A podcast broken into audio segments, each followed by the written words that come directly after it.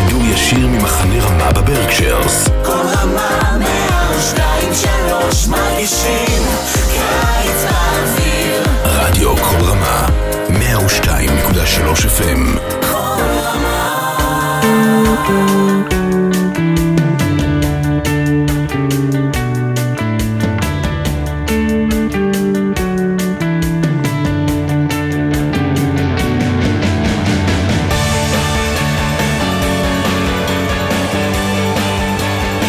and welcome to Parsha Talk. I'm Rabbi Elliot Malamet from Highland Park, New Jersey. Joining me, as always, my good friends, Rabbi Barry Chesler, somewhere in Long Island, and Rabbi Jeremy Kalmanofsky, somewhere in Manhattan. Ansche Chesed, Rabbi Ansche Chesed in New York City. It's great to see you all.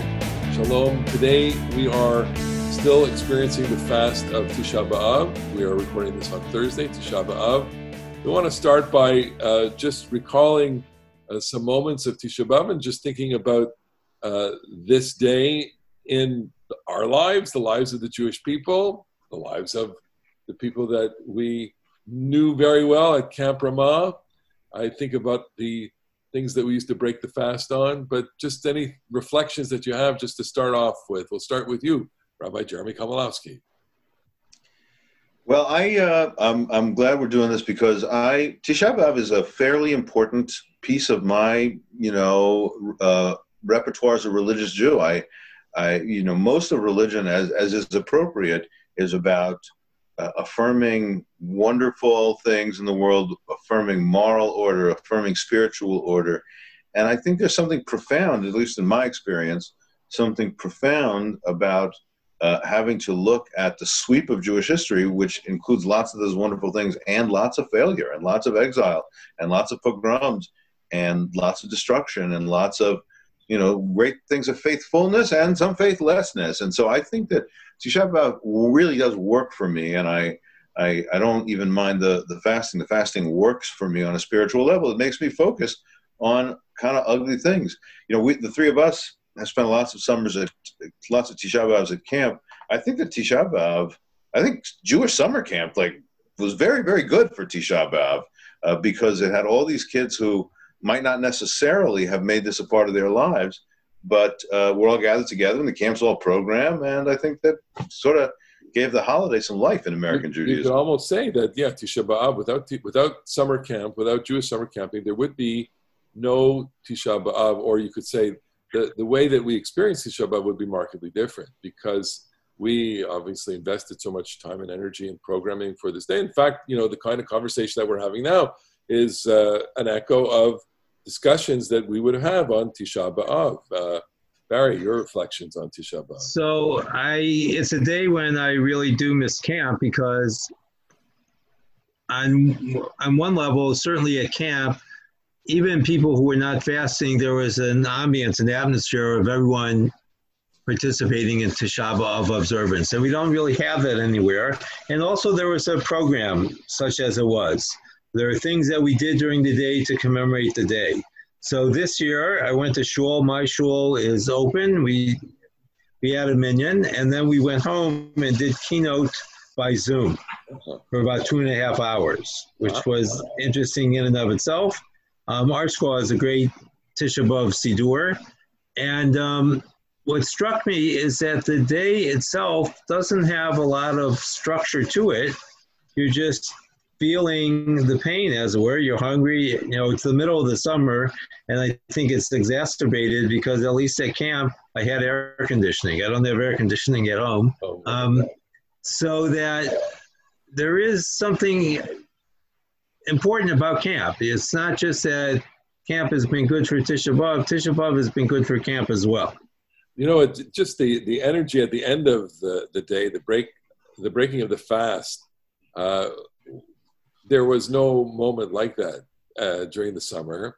Uh, the eruption of uh, energy, the eruption of uh, all the pent up, you know, desire to be together. Uh, of course, not everyone fasted during the day, but but everyone got together, and that that meal was always an explosion of uh, of ruach and of food and Yeah. emptiness, everything. This reminds me, what you're saying now reminds me of the reality that um, religious observance is social. It's stuff you do with other people, and you can do it alone, and you can be really scrupulous about it. But when you do it alone, it's just, it's not, it's not shared and communal. And when you do it in group, even if not everybody is doing it, um, it, it is reinforcing, and it's just it works a ton better. Absolutely. The ritual self, the authentic self, these are the, the, the, categories of our experiences. You know, we, we are diminished in, in not being able to have these communal experiences. Right. I would just add that, along with what Jeremy said, that Tisha B'Av is a national day of mourning. It's not a personal day of mourning. We're now mourning our personal losses. We're mourning our losses as a nation.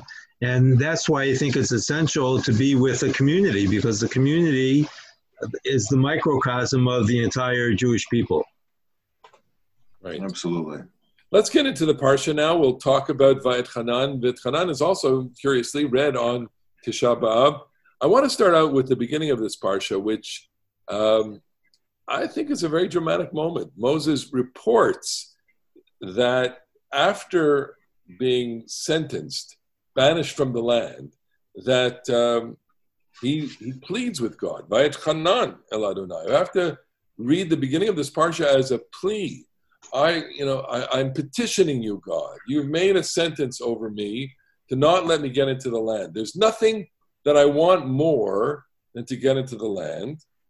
And you know, you you've shown me your your greatness, your uh, and who is like you Ebrana ver enataratotova. let me just cross over and see it. Let me just get over it. In other words, he he wants to walk inside the land and see it. And by it be the manchem. uh, God was how would you Cross. translate it? Cross. Cross, right? But eat a bear. Vayitaber, exactly the same the same word. Lemanchem, for your sake. And, and that, that there's such a, so many layers there. It's for your sake that I should not go into the land with you. Mhm. I, I need to stay back here. That's what God is saying. God is saying, do not go into the land. You stay back there and then go up and you'll see it from here. In other words, the main idea is not crossing over. And um, I think that this is the pivotal moment in the book, the pivotal moment in, in Dvarim, because from this point on, it's Moses being the teacher. Moses is telling. It's Moses directing himself to you. I before you.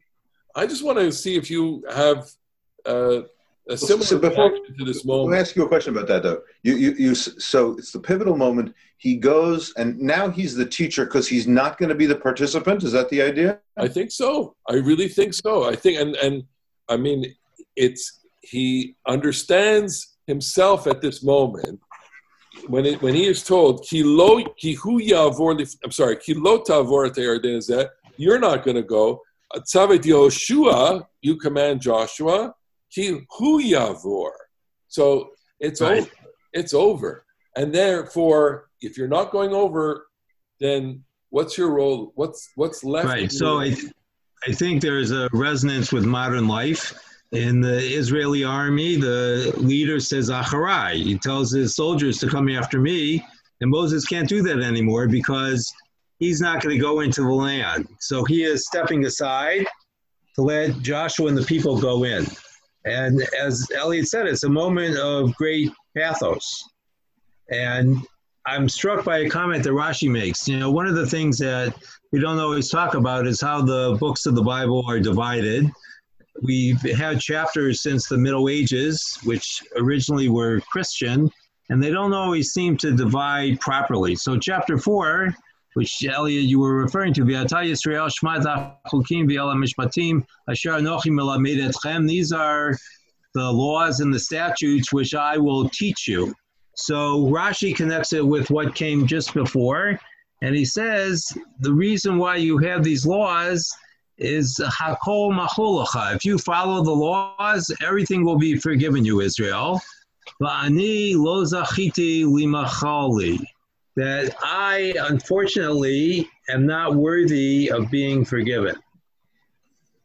And it's a, a very poignant moment because this is when I think, and it's going to happen again and again, even in this chapter, where Moses is processing that he's not really going to get into the land. And it's got to be very difficult because he could look across, although as later we know he will go up the mountain to take his final look. He could touch it, but he can't cross. Right. This is this is why, you know, we were talking before the uh, before we went on the air about the uh, the the resonance that this has with every single person's life. Um, everybody grows old. Everybody goes from center stage to you know to um, the supporting role that that elders play when younger people are leaders. Um, and so I'm I'm just imagining that it is a very painful thing for Moshe, and that on the mythic level or the maybe structural level of any storytelling, it's just true about all stories that Moshe and the people who love him have to not identify it with him. I mean, it's why, you know, the Torah is, of course, going to end and say that nobody knows where he's buried. And I, I think we have to read that as the Torah's claim you know, this really isn't about Moshe. You're going to have to go on, all of you guys, you're going to have to go on post Moshe. And so I think that the, the, the passage is teaching us that Moshe, afilu Moshe, even Moshe, the person who is so central in the Torah, is going to go to, to the margin of the stage. I think that that is so embedded in these texts right here about Ta Yisrael. He turns to Israel, Shema. This is really, I mean, not, maybe not the first time that the, the term Shema is certainly going to be a very important theme in this parsha and also in all of Dvarim. Shema lachukim mishpatim, learn these statutes that I teach you to do so that you will live when you come in and you inherit the land that God, your God, is giving to you. In other words, he is standing in front of them. He is saying he is now differentiated from them he is saying, I am no longer going to be a part of you. I can and the and the, the river is the geographic, the temporal, the psychological, and the spiritual boundary, be, uh, be, and the political boundary between Moses' leadership, Moses' time, Moses' career, and what's going to be going forward. Right. So the question is, how do you think the people are responding? Are they champing at the bit to get into the land? Do you think? or are they feeling part of Moses's pathos? I think the former rather than the latter. I, I think it, that it depends. It depends what kind of person you are. You know, if you're not a sympathetic person, I mean, mind you, you know, this is already an hour into the speech, so you could say, "Come on, Moses, you know, it's enough. It's enough." I want to get. In other words, I, I, I don't think people are being disrespectful, but I think that you know they're being differentiated out, as you said, by you know it's you, you, you, you and they're saying, "Well, we're ready." Well, don't don't. Don't. Moses is saying, "Well, I'm not quite ready to stop talking." But don't. Yes, this is this is precisely it. Um, you were saying Barry earlier that the the choppy way we read the Torah week by week, as opposed to you know sometimes obscures the narrative flow. Okay, so let's go with the narrative flow for a moment. It's the very end of the book of Bamidbar. Miriam dies. God says, "Okay, Aaron, you go up the mountain and you die." Okay, Moshe, you're gonna, you're gonna get Elazar in business, you're gonna get Pinchas in business, you're gonna get Joshua in business, and you're about to die. We've had 38 years of dying out of the generation. The whole point is new generation, new task, new story, new leader. I don't you? Doesn't that make you emotional? I would get emotional. Of course it does. Of course it does. I mean, I, you know, I think obviously there's a texture to this to the to the people. Um, I'm, I'm, I'm, let's let's use our congregations as an example. Okay, I'm sure that in, in any cohort of people, there are people that are going to say, "I'm enough." Okay, let's go move on. And there are people who are sentimental, who are romanticists, and and who are people who have a great degree of sympathy, empathy, and leap into you know Moses' character and say, "I feel I feel bad for you. I I wish that you could come with us." You know the, uh, the, the the of course the very the tail end of Devarim describes Moses' death and that produces the you know produces the textual problem well, if Moshe wrote the Torah, who wrote the last bit? And so the so the Midrash says that that Moshe wrote the final twelve verses describing his death. Uh, Bidim. Pick that up again. Okay, uh, so of course Devarim ends with Moshe's death, and that produces the the textual problem of who wrote the end of Devarim That's right. because it describes Moses' death and his subsequent the mourning and everything. And so the the Chazal say, the sages say that he wrote the last twelve verses b'dim'ah in tears. Here. And I think it's really a beautiful little midrash because you you could read it as either saying he wrote the last twelve verses while crying, or the substance in which his quill was dipped was tears.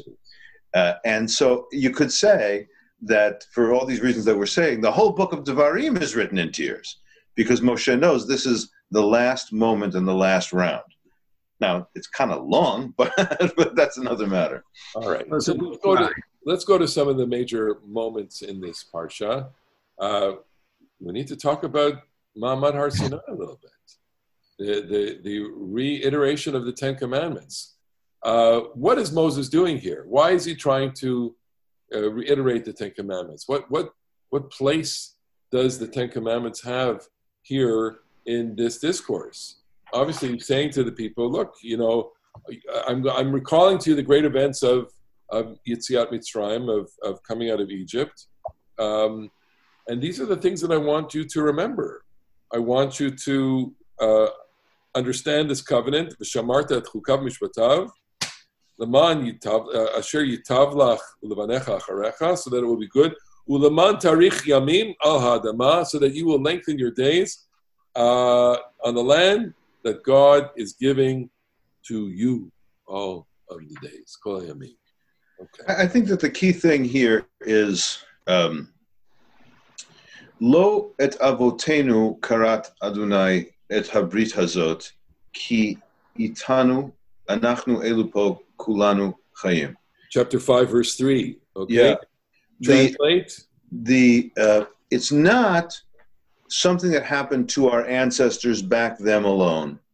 We too are party to this covenant. We here are alive. So even in Bible times, even within the Bible, the, the this most essential Jewish thing of how do we teach a new generation to care about this just as much as we have is still alive, is still a major mission of the Bible because Moshe is saying to them, now you might think that your grandparents experienced something important and you are, you know, that was really about them and not about you. And we spent 38 years traveling around and now a bunch of them are dead uh, for a new, you know, new mission, new opportunity for you. But you have to feel connected to the most important thing that happened to them. And so I'm going to repeat this to you. And you're going to hear what they heard, even if you weren't there. Go take it. Take the next verse. Panim befanim diber Adonai machem ha'esh. God spoke face to face To from you. to you. Anochi omed ben Adonai uvenechem. I stood between you and God. To hear that time. There's a great comment. Adonai kiretem. And then it So goes, there's a great there's a great comment of the cluster who says that what stands between us and God is anochi, the ego. That when we think too much about ourselves, it negatively affects our relationship with God. yeah. And I've always liked that comment. Well, Um, for yourself. Well, actually, more for everyone else, but really. It's not my narcissism that we're talking about. I think it's- okay, I, you, we can talk personally. It's true for me as well. Um, you know, I think that a lot of times we let who we think we are get in the way of a lot of other things that are important to us, including the people who we love most. Um, and this is cautionary. You know, one of the things that is God is described as an Aish and he was speaking through fire. So earlier was Eshocha Elkanah. It's a consuming fire, a jealous God or a zealous God. But what occurred to me is that when we go back to the very beginning of Moses' meeting with God, there's a burning fire, but it's the sna enenu kal that the consuming fire doesn't consume the the bush. Right. And yet the people are afraid of being consumed by this fire. They need to back away. And there's this great tension. Um, and I think that this goes back to our earlier conversation because here it becomes necessary for Moses to be perceived as the intermediary between God and the people. He's going to run interference, if we want to borrow a sports analogy. Um, and that also heightens his his departure because the peoples need him now, and he will not. He cannot be there. Cannot. And how necessary is it? And of course, you know, religious culture builds on this whole notion of the intermediary. I'm thinking, of course, you know, in Hasidic culture, the, the, the tzaddik or the rebbe functions in that way. In Catholic culture, the priest functions that way. I, you know, we don't like to be understood that way, but obviously some people project that upon rabbis uh, today that, that we, we are uh, in some way representative. We, we stand as intermediaries. None of us would ever take that mantle upon ourselves, or maybe I speak for myself. I don't know. I don't know about you, but uh, No. okay. So yeah, so, I, I think that right. Yeah. I- no. Yeah. So, so so we we going we're moving from the Ten Commandments to to some very important texts, and we have to reflect on the text that is recited every day. Uh, the Shema Israel text is in this parsha, chapter six, verse four. In the context of Moses's speeches, he's basically saying, "Look, I mean, not look. He's saying, here, Shema Israel, here, God is one." When you teach this, and when you think about it, and when you daven it, uh, what are some of the things that that you think about? What is what do you want to convey when you teach this? What do you want to think about when you recite it? You know, th- this text, i I think, is a measure of a text's greatness as poetry that it doesn't mean one thing, right? If, and if you say it means one thing, that's just kind of superficial. It's got so many, so many nuances and so many harmonics, and so you know, when I daven it, I, I, I, I, feel for myself that I have like, um, so to speak, uh, different kinds of item in the repertoire, maybe different instruments in the band that I can play this song on. So, on a theological level, I like to think about the oneness of God, you know, in all existence. Um, on an interpersonal level, I'm really into the fact that this is a communication from Moses to the fellow Jews. It's not really vertical between God's not speaking, it's Moshe. And and you know, when these things which I command you this day, it's Moshe who's speaking, right? Um, so I try one of the things that I like about the Shema and encourage people to say as they daven is you are speaking when you say Shema Yisrael, you're not speaking to God. You're speaking to your fellow Jews, trying to give them um, an affirmative message that will touch their hearts. Barry, what kinds of things go through your mind?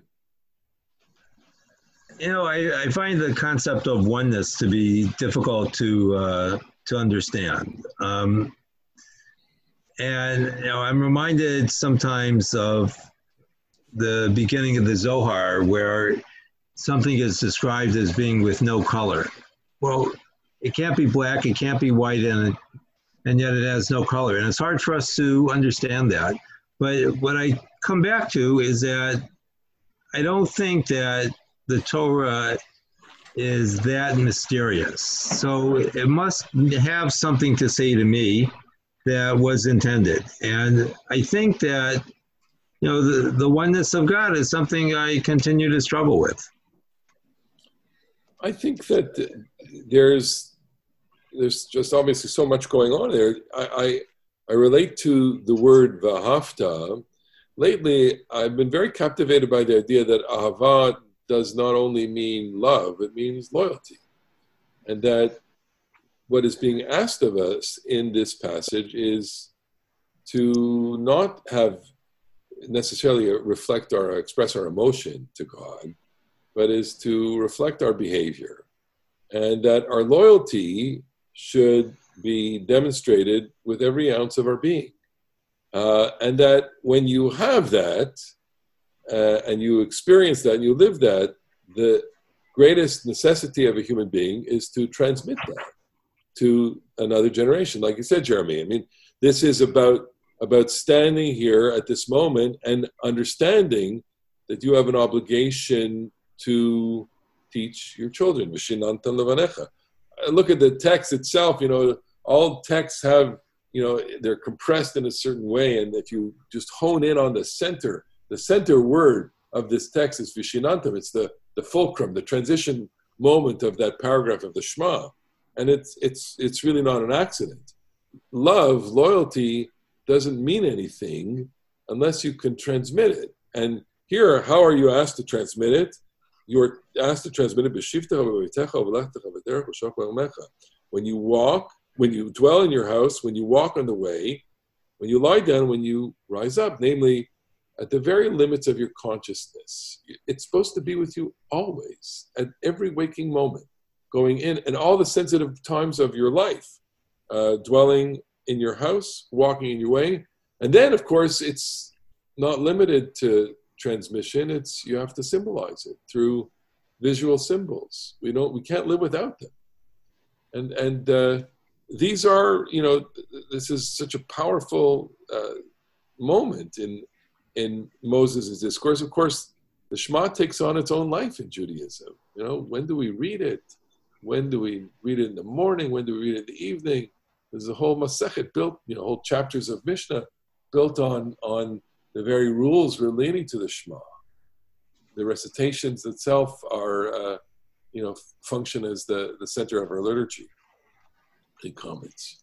I, I feel like the oneness and love themes, you know, um, without being without being um, too grand about this, you know, th- those things actually come to me quite easily. Um, the sense of um, the unity, the weave of all existence, and you know when when you take the letters of the divine name Yud Hey Vav Hey, it's customary. People often refer to that as Shem Havaya. You just put the letters together in a different order. Um, so you're not violating the, the sanctity of the name itself. You say Shem Havaya, which means the name of existence.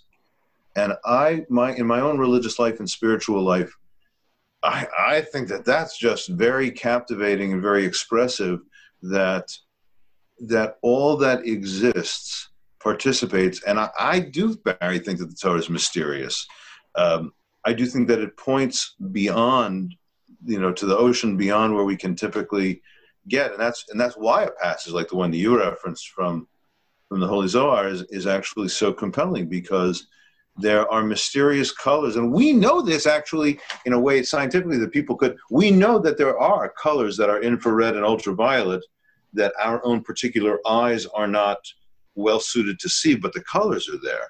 And i i think of religion as pointing to some of those infrareds and ultraviolets and uh, and you know uh, super high frequencies or super low frequencies that uh, we otherwise can't quite get and i and i do feel the loyalty part, I, I, I get that too, but I also think that it emerges because of a sense of passionate love. Um, to look at the world and just fall in love with it, and to look at and to see the God within and fall in love. Uh, I'm I'm I'm blessed that I, I, I got that. I, I sort of kind of all I get. I once had a congregant say, I don't get this whole, you know, address yourself to the universe thing. And I said to her, well, that's kind of like the only thing that I get. So, well, no, she, she, we can relate to her. She's she's thinking about practical terms, practical relationship. Well, love love is uh, central, obviously. Um, and Moshe makes mention of the, the fact that it's not only that you should love God, it's because God loves you. Um, that Ki me'avat Adonai etchem, which is uh, at the end of the parsha, and Right. A couple of minutes. Not because you are so many. This is the great line. right. Lo mirubchem. Not because you are so many. Ma'at mikol ha'amim. Katem ha'ma'at mikol ha'amim. Because you're the smallest people. I love that. Mikol amim. It's chapter 7, verse 7. You're not the biggest. Chashak Adonai bachem. God, it wasn't that he was so passionate about you because you were so numerous. Vayivchar bachem, and chose you. Yatem amat, you're the, you're the little, but he was, it's because he loved you, right? At the end of the day, you know, so, so this book is a love, love story then, right? Maybe we should be, maybe I, maybe I should kind of, you know, allow the romantic uh, to emerge from this rather than just the fierce loyalty. this is a love song. Well, loyalty is part of romantic love as well. Indeed, indeed. I- ideally, actually, I, I think that that's quite correct, and um, and I like just to, to take the you know very home, very whatever you know human eros and fidelity kind of image. Like loyalty is good and fidelity is good, and and pshat. By the way, I'm sure our many listeners know that that, that in a sense the pshat of Shema Yisrael Adonai Eloheinu Adonai Echad means love Adonai Eloheinu only, right? Just you can you can only have one God. The Bible isn't isn't perhaps yet in a high theological register of the unity of all existence, um, but but why should you be loyal to your spouse and be faithful to your spouse? Because you love them, and and there is an emotional and spiritual connection that that awakens in you the desire to care for them.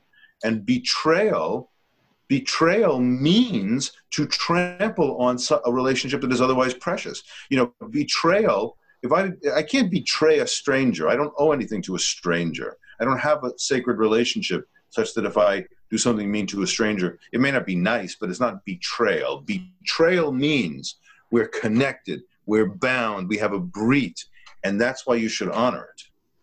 Let's talk for a second, just uh, you know, to, to try and move to the fact that this is Shabbat Nachamu, and that that in the sense of the rupture of the relationship that that may Tisha B'av may be reflective of, that there for this week and for the you know for the seven weeks that follow now, uh, it's one constant um, pageant of repair, of coming together, of bringing that rupture, trying to to to sew it together, to to sew this relationship together.